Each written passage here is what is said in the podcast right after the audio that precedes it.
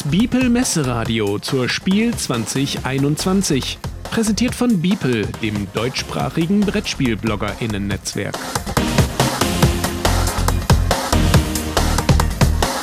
Interview. Hallo, hier spricht Tobias von fjelfras.de und wir haben heute eine weitere Sendung im Rahmen unseres beeple Messeradios und ich habe heute als Gast bei mir den Sebastian. Der ist Inhaber oder Geschäftsführer, da darf er mich gleich besser aufklären, des Homunculus Verlages. Und ich freue mich heute, dass wir ein bisschen über den Verlag reden, was er gemacht hat, was er aktuell so für Projekte hat und was auch für zukünftig geplant ist. Aber ich will gar nicht so viel reden. Ich gebe jetzt gleich mal den Wort an den Sebastian. Hallo Sebastian. Ja, hallo, Sebastian hier. Ein Hallo in die Runde. Ich bin, du hast gesagt, Inhaber und Geschäftsführer. Das stimmt beides. Und zwar im Homunculus Verlag bzw. im Homunculus Spielbereich. Wir sind ein Verlag, der sich 2015 gegründet hat. Wir waren zu viert damals, wir haben alle das Gleiche studiert, wovon uns dann auch jeder abgeraten hat, dass wir in dieser Konstellation gründen sollten. Wir haben es trotzdem gemacht und sind dann im Herbst 2015 an den Start gegangen und wir haben seitdem ein kombiniertes Spiel- und Buchprogramm. Das heißt, wir machen sowohl literarische Texte als auch Spiele. Und ich bin das hat sich fließend ergeben, aber ich würde sagen, seit 2 oder 3 Jahren komplett verantwortlich für die Spiele. Vor allem mache ich die Projektleitung für alle Spiele, die in unseren 2 Universen Disturbia und Loretal stattfinden. Also das umfasst eigentlich schon 90-95% unserer Titel im Spieleuniversum. Wie kam man denn auf die Idee, den griffigen Namen Homunculus Verlag zu wählen? Also ich kann nicht mehr sagen, wer genau die Idee hatte, aber als der Begriff im Raum stand, fanden wir ihn alle ziemlich cool. Wir haben relativ lange überlegt und ich glaube mehrere Stunden lang und haben Begriffe auf dem Papier geschrieben und mit Homunculus konnten wir uns dann alle anfreunden, weil wir haben gleich gesagt, das kann man auf unterschiedliche Weisen verstehen. Homunculus einerseits hat es ja eine literarische Tradition, der kommt ja in Faust 2 vor. Andererseits wird als Homunculus auch ein psychologisches Phänomen bezeichnet, dass man einen Vorleser im Gehirn hat, wenn man etwas liest. Und ja, deswegen erschien uns das auf verschiedenen Ebenen ein sehr passender Begriff für uns zu sein. Dass der dann in der Aussprache im Endeffekt Probleme verursachen könnte, das haben wir damals nicht mitbedacht. Aber mittlerweile wissen wir es auch, wenn wir ans Telefon gehen und mal ganz schnell Homunculus Verlag sagen wollen, der Stolpler ist eigentlich schon vorprogrammiert. Du hast gerade gesagt, ihr seid mehr oder weniger Studienfreunde. Was war das für ein Studienfach oder hat das auch was mit Literatur zu tun? Ja, also wir kommen aus dem literarischen Bereich. Wir haben alle die Kombination Buchwissenschaft und Germanistik im Grundstudium gehabt und haben uns dann teilweise im Master ein bisschen aufgesplittet. Also ich bin studierter Historiker eigentlich, aber wir haben eigentlich schon im Grundstudium beschlossen, dass wir gemeinsam einen Verlag aufmachen wollen. Wir hatten ein kleines Vorgängerprojekt, das war ein Hörspielverlag. Und das zeigt eigentlich auch ganz gut, also wir haben sofort mit Spielen auch angefangen, wir haben Hörspiele gemacht und wir haben Bücher gemacht, also wir waren von Anfang an nicht auf ein Medium festgelegt, sondern wir haben eigentlich als unsere Aufgabe immer gesehen, Literatur, literarische Texte und auch Spiele mit Literatur in allen Facetten und mit allen Medien irgendwie abzubilden. Und sagt ja auch, diese Dreistufigkeit ist immer noch da oder hat sich das mittlerweile so im Laufe der Zeit doch mehr oder weniger in eine Richtung verschoben? Nein, Hörspiele machen wir nicht mehr. Das war tatsächlich nur das Vorgängerprojekt, das haben wir dann relativ bald sein gelassen, weil wir keine Soundspezialisten sind. Aber die anderen beiden Sachen, die sind geblieben. Ja, wir haben am Anfang... Also als wir gestartet sind, 2015, hatten wir ein Spiel dabei, das war eigentlich lange Zeit, ich will nicht sagen unsere Lebensversicherung, aber das war das, was uns so über Wasser gehalten hat und das hat sich dann im Laufe der Zeit immer weiter verselbstständigt, da sind immer weitere Titel dazugekommen und ich glaube, den größten Sprung haben wir dann 2018 gemacht, als wir zusammen mit einem Partner uns an die Escape-Game-Branche gewagt haben. Das war eigentlich der größte Sprung. Vorher haben wir immer sehr literaturnahe Spieletitel gemacht, zum Beispiel Rätselkalender oder ein Stadt-Land-Fluss-Block, also immer sehr, sehr noch literaturnahe Produkte. Mit dem Escape-Game-Sprung haben wir uns da eigentlich rausgewagt und da haben wir dann auch wirklich gesagt, mit diesen neuen Titeln konzentrieren wir uns vollkommen auf die Spielebranche. Trotzdem muss man aber sagen, war von Anfang an auch das Ziel unsere Stärken und die liegen einfach in den Erzählungen damit rüber zu retten. Genau, euer erstes Projekt mit dem, ich sag mal, Escape-Gedanken waren dann eure Crime Letter oder habe ich da doch was übersehen? Ja, wir haben eine Brettspielreihe, die nennt sich Escape Disturbia. Ah ja, genau, ja. Mit der sind wir dann 2018 gestartet. Das waren aus heutiger Sicht kann man ja sagen, ist ja schon 3 Jahre her, kann man schon fast sagen, traditionelle Escape Games, damals gab es noch nicht so viele davon. Und dafür, für dieses erste Escape Game haben wir auch gleich das Universum Disturbia eröffnet, das wir seitdem mit sehr vielen Produkten bespielen. Genau, also ich bin ja hauptsächlich über euch gestolpert, das muss ich ja gleich sagen, über das Projekt, was quasi so das jüngste Baby ist, behaupte ich jetzt mal, nämlich eure magischen Briefe. Ich weiß gar nicht, wie ich darüber gestolpert bin, kann ich gar nicht mehr nachvollziehen. Irgendwo habe ich es gelesen, dann habe ich gesehen, es gibt eine Kickstarter-Kampagne, habe mir das angeguckt und habe gesagt, da bin ich dabei. Bin ich auch, also deswegen ganz klar. Deswegen, kannst du uns dazu ein bisschen mal was erzählen, was das ist und wie ihr auf diese Idee kamt, quasi ein zweites Universum euch neu zu bauen? Seid ihr mit dem ersten nicht mehr ausgelastet gewesen oder woran lag das? Ja, wir haben schon tatsächlich, das muss man so sagen, einen kleinen Innovationsdrang. Das heißt, wenn man bei uns ein Jahr lang alles so weitergeht und so wir ein ganz normales Wachstum zu verzeichnen haben, dann wird uns irgendwann langweilig und wir fangen irgendwas an, was uns im ersten Augenblick erstmal wieder voll komplett überfordert. Da muss ich dann nochmal früher ansetzen und zwar ist eigentlich diese ganze Briefgeschichte, zu der ja die magischen Briefe auch gehören, ein Kind des ersten Lockdowns, als wir nicht mehr wussten, wie wir die Spielerinnen und Spieler erreichen sollen, weil über den Handel ging nichts. Wir hatten auch sonst schlecht ausgebaute Infrastruktur, was so den Direktvertrieb anging. Und deswegen haben wir gesagt, wir brauchen jetzt schnell ein neues Produkt, das wir den Spielerinnen und Spielern, die zu Hause sitzen, anbieten können. Und so sind wir auf die Crime Letters gekommen. Die spielen nämlich auch im Disturbia-Universum. Aber damals haben wir schon die Innovation eingefügt, dass man sich die Crime Letters individualisieren lassen kann.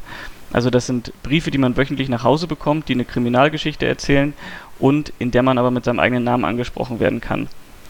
Und das ist quasi innerhalb von 2 Wochen entstanden, der erste Fall, und auch die ganze Infrastruktur mit Website und so außenrum. In der Zeit haben wir viel gearbeitet. Und man kann auch den Druck daran sehen, den wir hatten damals. Und nachdem das dann ein halbes Jahr ungefähr lief, kam dann der Storywriter, der Alexander Diener, der schon einige Fälle geschrieben hatte und hat gesagt, also ich schreibe gerne die Crime Letters Fälle, aber ich will eigentlich seit meiner Jugend, würde ich gerne mal Fantasy-Geschichten schreiben. Hättet ihr nicht Lust, sowas in der Richtung zu machen? Ich stelle mir das ungefähr so vor, wie wenn man jetzt einen Brief aus Hogwarts bekommt. Und diese Idee hat bei uns sofort auf fruchtbaren Boden gefallen. Also als ich davon gehört habe, habe ich sofort die anderen zusammengetrommelt, habe gesagt, Alexander hatte gerade eine super Idee, lasst uns schauen, wie wir das umsetzen können. Und ja, ist jetzt ziemlich genau ein Jahr her, dass er mit der Idee kam. Dann haben wir fast aus dem Stand angefangen, das vorzubereiten. Da haben wir dann aber gleich gesagt, wir nehmen uns etwas mehr Zeit als die 2 Wochen, die wir für die Crime Letters benötigt haben und machen das Ganze gleich ein bisschen aufwendiger. Dadurch, dass wir jetzt auch die Mechanismen ungefähr kennen, können wir da jetzt gleich noch eins draufsetzen. Genau, also ihr habt ja, wie gesagt, ich bin ja dann in dieses Universum von Anfang an reingekommen. Also ich habe eine Schule mehr oder weniger, es ist so der Hintergrund, dass es da 4 verschiedene Häuser gibt. Da sieht man schon wieder so ein bisschen die Geschichte, die aus man Hogwarts kennt, dass man sich quasi für eine Richtung entscheidet bei der Anmeldung. Da habt ihr noch so einen wunderbar schönen kleinen Test gemacht, wo man sich, der natürlich auch nicht so ernst gemeint ist, also mit Augenzwinkern, dass man ungefähr herausfinden kann, was einem vielleicht die richtige Studienrichtung sein kann. Und ja, dann bekommt man mehr oder weniger einmal die Woche einen Brief, der einerseits eine Story erzählt, die, so sag mal, als Kapitel alle 4 Wochen in sich so ein bisschen abgeschlossen ist, also in Anführungszeichen abgeschlossen, weil es fußt ja schon aufeinander. Aber das Besondere ist, dass ihr eben nicht nur quasi unterhaltet, sondern immer noch so einen kleinen Versuch, so ein Rätsel reinzubauen. War das bei den Crime Letters auch schon so, oder ging es da eigentlich hauptsächlich darum, einen Fall aufzuklären, oder war auch da schon dieser Escape-Boom-Gedanke mit verankert? Mal mehr und mal weniger. Also wir haben bei den Crime Letters ganz unterschiedliche Fälle, aber ja, es ist schon Voraussetzung, dass es in jedem Brief etwas zu rätseln gibt. Und ob das jetzt bei den Crime Letters manchmal Indiziensuche einfach nur ist oder tatsächlich Escape-Game-artige Rätsel, das hängt sehr vom Fall ab. Da verfolge ich auch das Ziel, dass wir sehr unterschiedliche Fälle anbieten, dass man sich vorm Monatsbeginn noch nicht so drauf versteifen kann, was jetzt den Monat überkommt, sondern dass man sich auch ein bisschen überraschen lassen kann.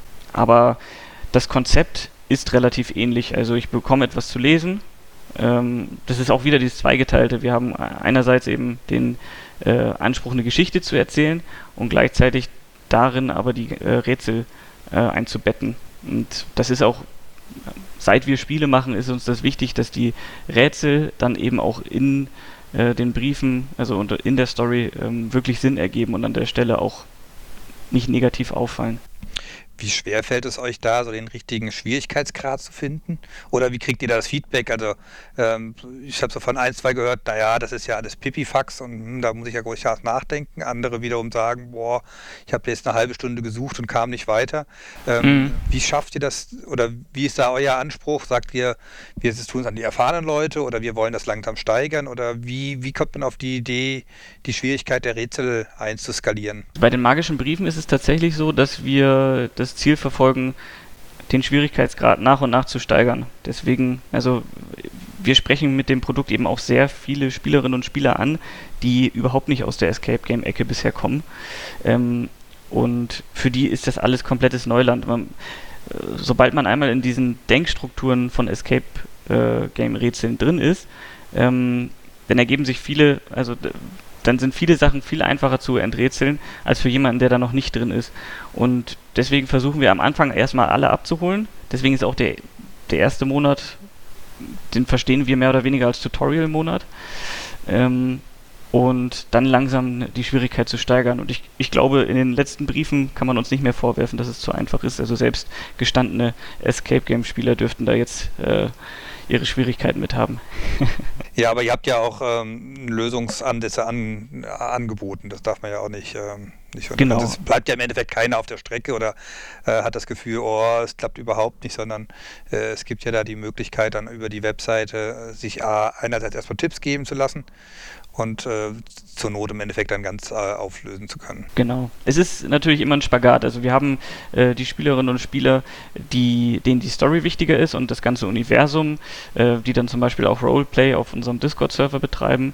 Und wir haben die Spielerinnen und Spieler, die sehr rätselfokussiert sind, die zum Beispiel auch das Anschreiben erstmal liegen lassen oder dann nur die Passagen lesen, die fürs Rätsel notwendig sind, und für diesen Spagat zu schaffen, das ist natürlich bei uns die Herausforderung. Bei den magischen Briefen ist es ja so, dass ich, als ich das gemacht hatte beim ersten Mal, das Gefühl hatte, also ich mache jetzt das erste Rätsel, kriege eine Lösung raus, und war dann aber ein bisschen überrascht, vielleicht auch als erfahrener Escape-Spieler, dass mir diese Lösung jetzt nicht irgendwie aufbauen für ein weiteres Rätsel ist, sondern die steht erstmal für sich und man geht dann auf das nächste Rätsel über. Und da hatte ich mich am Anfang gewundert, warum da keine Überschneidung, da kein Aufeinanderaufbauen stattfindet. Aber das ist, glaube ich, euer Konzept für die magischen Briefe, dass man sagt, nee, wir wollen eigentlich nicht, dass es einfach zu kompliziert wird oder zu sehr aufbaut, sondern wir wollen im Endeffekt, dass jeder eine gute Zeit damit hat und die Rätsel jetzt gar nicht unbedingt miteinander vertrackt sind.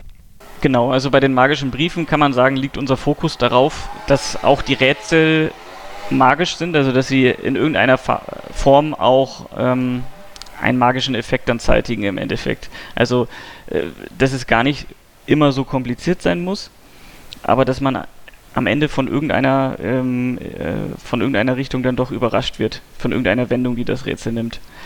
Natürlich sind auch eher traditionelle Rätsel dabei, aber so dieser Überraschungseffekt und dieses etwas Magische, das ist eben der Anspruch bei den magischen Briefen, dass wir das auch da unterbekommen. Du hast eben schon den Discord-Server angesprochen, auch der lohnt sich zu besuchen. Dort passiert doch relativ viel und wie du auch schon gesagt hast, manche leben sich dort wirklich rollenspielmäßig aus. Ich glaube auch, dass hier so eine große Schnittmenge, oder du hast eben vorhin gesagt, dass viele Spielerinnen und Spieler noch gar nicht aus dieser Escape-Room-Ecke kommen, sondern vielleicht eher von dieser Rollenspielebene kommen und das merkt man dort deutlich, oder? Genau, das hat mich am Anfang auch ein bisschen überrascht. Positiv überrascht natürlich.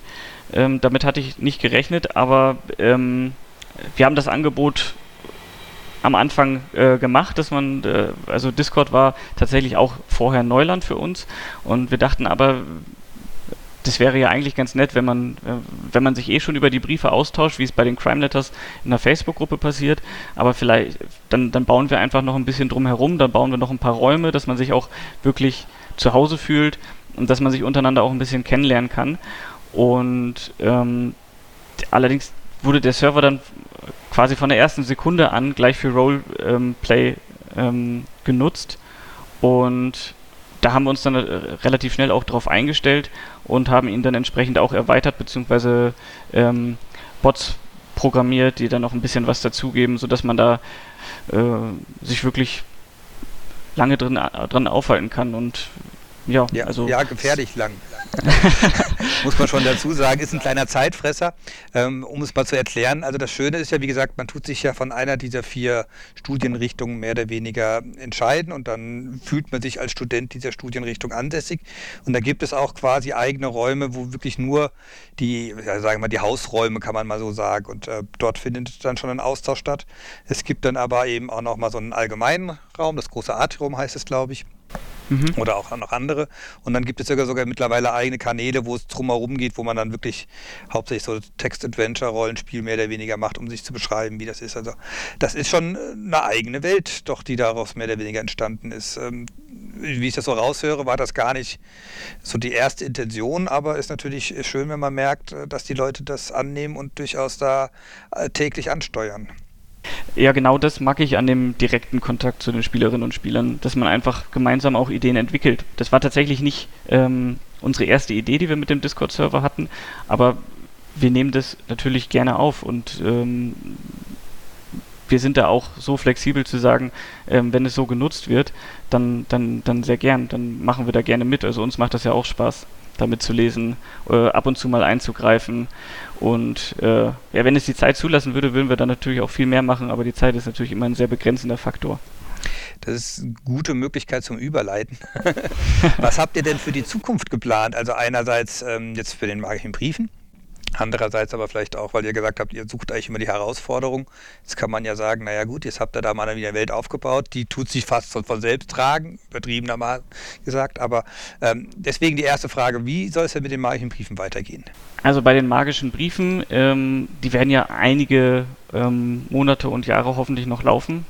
Das ist ja quasi mit Open End geplant. Jeden Monat gibt es einen neuen Fall, 4 neue Briefe und da muss man auch sagen, bei den Crime Letters ist das so, dass wir jeden Monat einen aktuellen Fall haben, bei den magischen Briefen ist das so. Das sind schon sehr einnehmende Projekte. Das ist ja nichts, was man mal irgendwie einen Monat oder so auf die Seite schieben kann. Da müsste man ja entsprechend vorgearbeitet haben. Das heißt, momentan bleibt nicht viel Zeit für neue Projekte sich zu überlegen. Bei den magischen Briefen ist auf jeden Fall geplant, das ganze Universum noch weiter zu bespielen. Und zwar werden wir da haben wir in-game noch einiges vor. Wir sind ja bald durch mit dem ersten Semester und im zweiten Semester wird es dann voraussichtlich gleich zu Beginn ein Duellsystem geben. Das ist dann, soll so ein bisschen ähnlich wie ein Sammelkartenspiel sein. Und ja, wir wollen das quasi organisch wachsen lassen, dieses Universum, aus sich heraus. Und ja, ansonsten, die Briefe laufen natürlich jetzt erstmal unbegrenzt weiter. Aber wie stelle ich mir das denn konkret vor? Also ich bekomme einmal die Woche einen tollen Brief, freue mich, aber sehe, glaube ich, gar nicht, wie viel Arbeit dahinter steckt. Also wenn ich mal so eine Woche sehe, wie ist denn die ungefähr geplant? Also einerseits muss es ja gedruckt werden, und zwar individuell gedruckt teilweise, weil, wie gesagt, der Name ja auch schon direkt im Anschreiben gedruckt ist und so weiter. Und es muss ja geguckt werden, eigentlich genau, welche Person welchen Brief zu welchem Zeitpunkt bekommt. Also da steckt doch eine sinnige Logistik auch dahinter, oder? Ja, mittlerweile schon, tatsächlich. Da hilft uns Gott sei Dank eine Datenbank, die wir programmiert haben, da den Überblick zu behalten. Und der normale Ablauf ist, wir bekommen die Story etwa mit 1-2 Monaten Vorlauf. In die Story sind dann quasi die Rätsel schon mit eingeplant. Es gibt relativ klare Vorgaben zu den Rätseln. Die Rätsel werden dann im Anschluss erstellt. Und ich mache parallel dazu, schon mal eine Aufstellung, was ist jetzt in dem Brief drin. Das sind ja normalerweise durchschnittlich ungefähr 6 unterschiedliche Dokumente, beziehungsweise 6 unterschiedliche Blatt Papier. Dann mache ich sobald das Rätsel da ist, kommt der Alexander Diener, der Storywriter, wieder rein. Der bettet das Rätsel dann noch ein in die Geschichte, damit das auch alles einen Sinn hat. Er versteckt noch ein paar Hinweise und dann wird das Ganze getestet und dann mache ich dem Illustrator die Informationen fertig. Das ist ja der Benjamin Urban bei uns. Der erstellt das dann innerhalb von ungefähr einer Woche und dann geht es in den Druck, jedes Dokument einzeln natürlich, dann kommt es aus dem Druck zu uns, genau. Also ganz kurz, habt ihr da eine Druckerei an der Hand oder macht ihr das mehr oder weniger digital bei euch? Nee, wir machen das über eine Großdruckerei oder über mehrere Großdruckereien. Also wir haben da, je nachdem, wo wir die besten Erfahrungen gemacht haben, verteilen wir die Druckaufträge. Wir bekommen die Dokumente dann bei uns angeliefert und die komplette Individualisierung passiert dann noch bei uns. Also es kann auch sein, dass wir einfach nur das Blatt mit Hintergrund drucken lassen und dann bei uns den kompletten Text draufdrucken. Ja. Das passiert sogar relativ häufig. Aber alle Stellen, an denen natürlich individualisiert wird, das müssen wir selbst bei uns machen. Und ja, da haben wir 2 Kolleginnen, die sich darum kümmern und die dann auch die Briefe im Endeffekt packen. Also insgesamt kann man sagen, an einem Brief wird ungefähr 1 Monat gearbeitet. Ja, ich befürchte. Genau, das heißt natürlich, es müssen auch sehr viele Aufgaben immer parallel passieren. Also wir sind jetzt natürlich in der Planung für den 5. Monat, der ja auch ein bisschen früher fertig werden muss, damit ich auf der Spiel ein bisschen Zeit für anderes habe. Genau, zur Erklärung, wir sind momentan Mitte September, also heute ist der 15. September, das heißt, in einem Monat sind wir hoffentlich ganz viele Leute oder auch nicht auf der Spiel und nur, dass wir das zeitlich einordnen können, wir nehmen hier jetzt im Voraus natürlich auf. Was wollte ich gerade fragen? Genau, also ich kann von meiner Erfahrung ja sagen, also ich finde es halt wunderbar toll, dass ich irgendwie was am Schluss in der Hand habe. Also natürlich könnte man ja auch sagen, die Story oder sowas, die könnte man auf dem Blog lesen und aber es ist gerade dieses Brief bekommen oder an einen Briefkasten gehen und da was rausholen, das ist immer so ein kleines Fest, sage ich jetzt mal. Dann kommt meine Tochter dazu und hast du wieder Post bekommen und will halt auch mit reingucken, weil es einfach sehr, sehr liebevoll gestaltet ist. Also das nochmal so nach draußen, das ist wirklich ein Erlebnis. Vielleicht die Älteren unter uns wissen das noch eher zu schätzen, weil sie wissen, wie das ist, per Post was zu bekommen. Aber das hat mich schon damals angesprochen, als ich, wie gesagt, diese Kickstarter-Kampagne gesehen habe. Und da wollte ich auch fragen, wie kamt ihr auf die Idee, Kickstarter als Vertriebsform zu nehmen? Also du hast ja gesagt, im Endeffekt, euren Verlag gibt es schon und ihr hattet anfangs des Lockdowns das Problem, dass ihr eigentlich keinen echten Vertriebsweg hattet. Ist das mehr oder weniger so dieser erstmal nichts haben geschuldet oder habt ihr gesagt, damit kann ich die meisten Leute ansprechen, damit bleibe ich im Gespräch, das ist für mich sehr, sehr flexibel. Also wie kamt ihr auf diese Idee? Als wir die Überlegung hatten, Kickstarter zu machen, da waren wir ja schon mittlerweile im 3. Lockdown. Nee, also die Crime Letters haben wir ja noch ganz ohne Kickstarter gemacht. Tatsächlich waren wir uns bei den magischen Briefen, aber eben durch diese Kombination von Text und Spiel, da wollten wir einfach sicher gehen, dass es auch genügend Spielerinnen und Spieler anspricht, weil da einfach für uns die Vorarbeiten ungleich höher waren als Bei den Crime Letters ist es so, wir können einen Monat planen und wir kaufen für den Monat ein und schicken ihn dann über den Monat raus. Hätten wir da irgendwann mal gemerkt, es funktioniert nicht mehr weiter, dann hätten wir da einfach auch sagen können, in 2 Monaten ist Schluss. Bei den magischen Briefen haben wir uns da ja zu deutlich mehr verpflichtet jetzt. Wir haben auch viel mehr Illustrationen. Wir wollten ja diese ganze Welt erstmal noch auch zum Leben erwecken, viel mehr Illustrationen und sowas machen lassen. Also einmal hatten wir mehr Aufwand in der Vorbereitung und wir wollten uns das einfach einmal bestätigen lassen, dass wir da auf dem richtigen Weg sind, dass es auch ein Produkt ist, das angenommen wird. Es hätte auch sein können, dass wir irgendwo zwischen den Stühlen sitzen und dass sich im Endeffekt überhaupt niemand dafür interessiert, was wir da machen. Und ja, und vor allem haben wir Kickstarter gewählt. Wir hätten auch eine andere Funding-Plattform wählen können.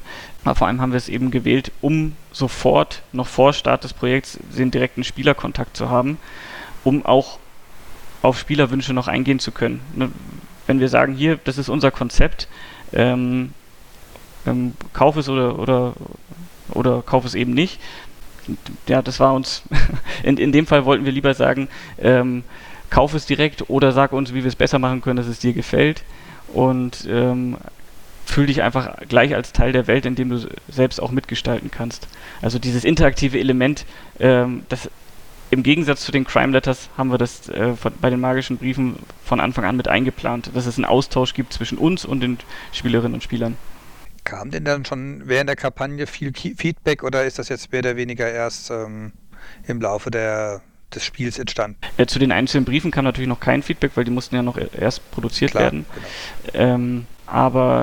Auch wir hatten am Anfang überhaupt nicht mitbedacht, dass man Add-ons oder sowas, dass wir da irgendwie Merchandise-Produkte anbieten können und da kamen ja sofort dann Wünsche. Also ich habe dann eine Liste zusammengestellt mit Wünschen und das ist ungefähr eine Seite und wir haben es ja auch alles noch lange noch nicht abgearbeitet, was wir uns da auch vorgenommen haben damals. Aber das sind so Sachen, die man sieht auch, wo die Spieler die Schwerpunkte legen, wenn sie da mitmachen. Also auch an den Fragen, ist das jetzt für Kinder geeignet, ab welchem Alter ist das geeignet? Ich würde das gerne meinem 14-jährigen Sohn schenken, ist das schon was für den? Das sind einfach Fragen, die uns vorher schon geholfen haben, unser Produkt einschätzen zu können. Und wo wir ja schon gerade gesprochen haben, also mit dem Discord, ich sage ja rein vom Lesen her, ist es für mich schon sehr zeitfressend. Wie aufwendig ist denn für euch dann die Pflege, dort die Community mehr oder weniger immer im Blick zu behalten und drauf zu antworten? Also dadurch, dass es so eine tolle Gemeinschaft da ist, ist es wirklich fast kein Aufwand und es macht mir eigentlich nur Spaß reinzuschauen. Ich habe Discord den ganzen Tag geöffnet, in der Mittagspause schaue ich rein, ich schaue abends nochmal rein, also während der Arbeitszeit fällt es natürlich schwer, da immer mitzulesen. Ich lese auch ehrlich gesagt nicht mehr alles, was geschrieben wird,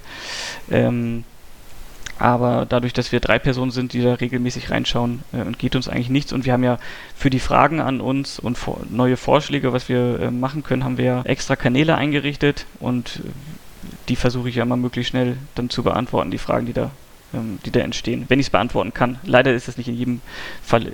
Genau, aber wie gesagt, wir haben ja momentan noch einen zeitlichen Vorsprung, wenn wir das heute das Gespräch senden, dann seid ihr ja eigentlich schon mit einer zweiten Kampagne, was Kickstarter betrifft, schon wieder hinter euch, denn ihr plant ja nicht nur, dass die magischen Briefe weiterlaufen zu lassen, sondern ihr habt euch gerade was Neues ausgedacht für die Adventszeit. Erzähl doch mal von dem Projekt.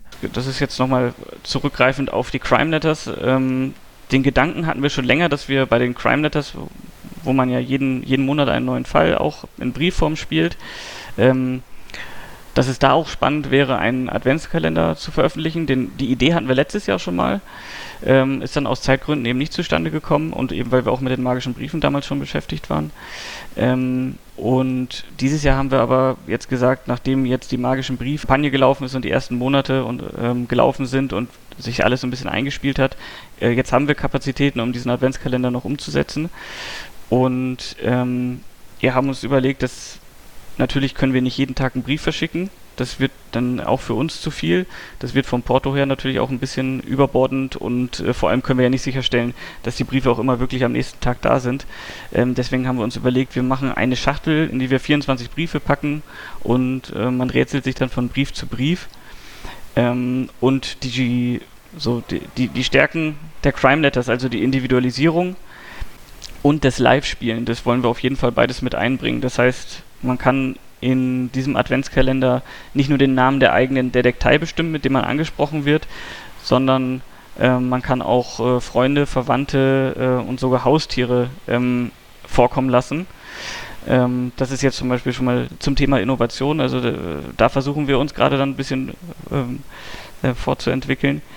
Und wir haben mehrere Live-Events mit drin, also das sind Events, die wirklich dann einmal stattfinden und zu diesem Zeitpunkt kann man eben dann zusammen mit allen anderen, sonst wie vielen 100 oder 1000 Spielern an dem Event teilnehmen und ja, natürlich kann man es auch nachher nochmal anschauen, aber dieser Live-Charakter, den wird man natürlich dann vor allem zum jeweiligen Zeitpunkt haben. Genau, wir haben ja gerade gesagt, dann, wenn wir das Gespräch ausstrahlen, ist die Kampagne hoffentlich erfolgreich abgeschlossen. Ja, ich drücke die Daumen. Genau, ja, wir auch.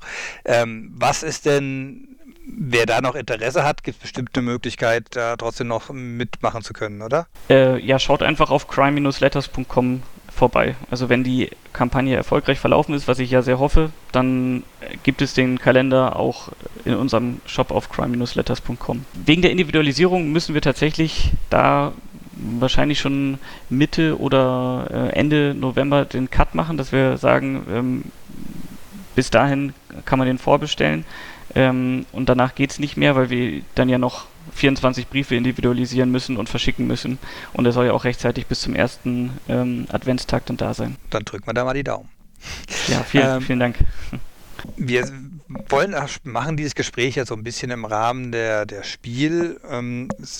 Ihr seid ja vor Ort, oder? Ja, wir sind vor Ort. Ja, aus dem ganz einfachen Grund, dass wir wollen eben den direkten Kontakt zu den Spielerinnen und Spielern. Und deswegen bin ich sehr froh, dass es auch wieder vor Ort möglich ist. Ich bin sehr gespannt, was uns erwartet. Wir haben alle noch keine so richtige Vorstellung, wie es dieses Jahr aussehen wird. Natürlich mit Beschränkungen, das ist klar. Aber ich hoffe doch, dass die Atmosphäre so ist, wie in den letzten Jahren, in denen es stattgefunden hat. Ja, da bin ich auch mal sehr gespannt. Lassen wir uns einfach überraschen. Das hat auch was Positives, dass man einfach mal wieder dieses Gefühl hat, sich überraschen lassen zu müssen, weil, naja, wenn man oft genug da war, hat man ja irgendwie so ein bisschen das Gefühl, man weiß genau, wo jeder Verlag ist und wenn ich da vorbeilaufe, dann schwätze ich mit dem nochmal.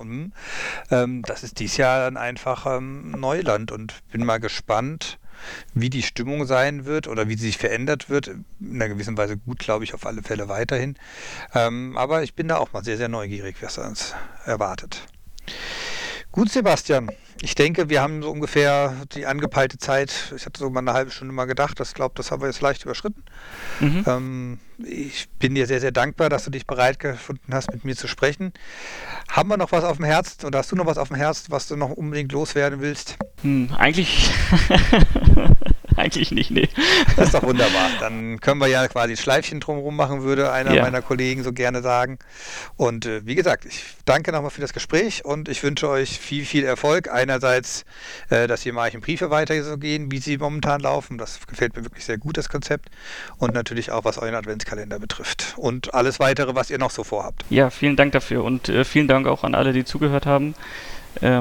Ich wünsche auf jeden Fall ein schönes Spiel, ob es jetzt digital ist oder dann vor Ort und ihr dürft gerne bei uns vorbeischauen. Das machen wir bestimmt. Okay, vielen Dank. Ade. Ciao. Das war ein Podcast aus dem beeple Messeradio zur Spiel 2021, präsentiert von beeple, dem deutschsprachigen BrettspielbloggerInnen-Netzwerk.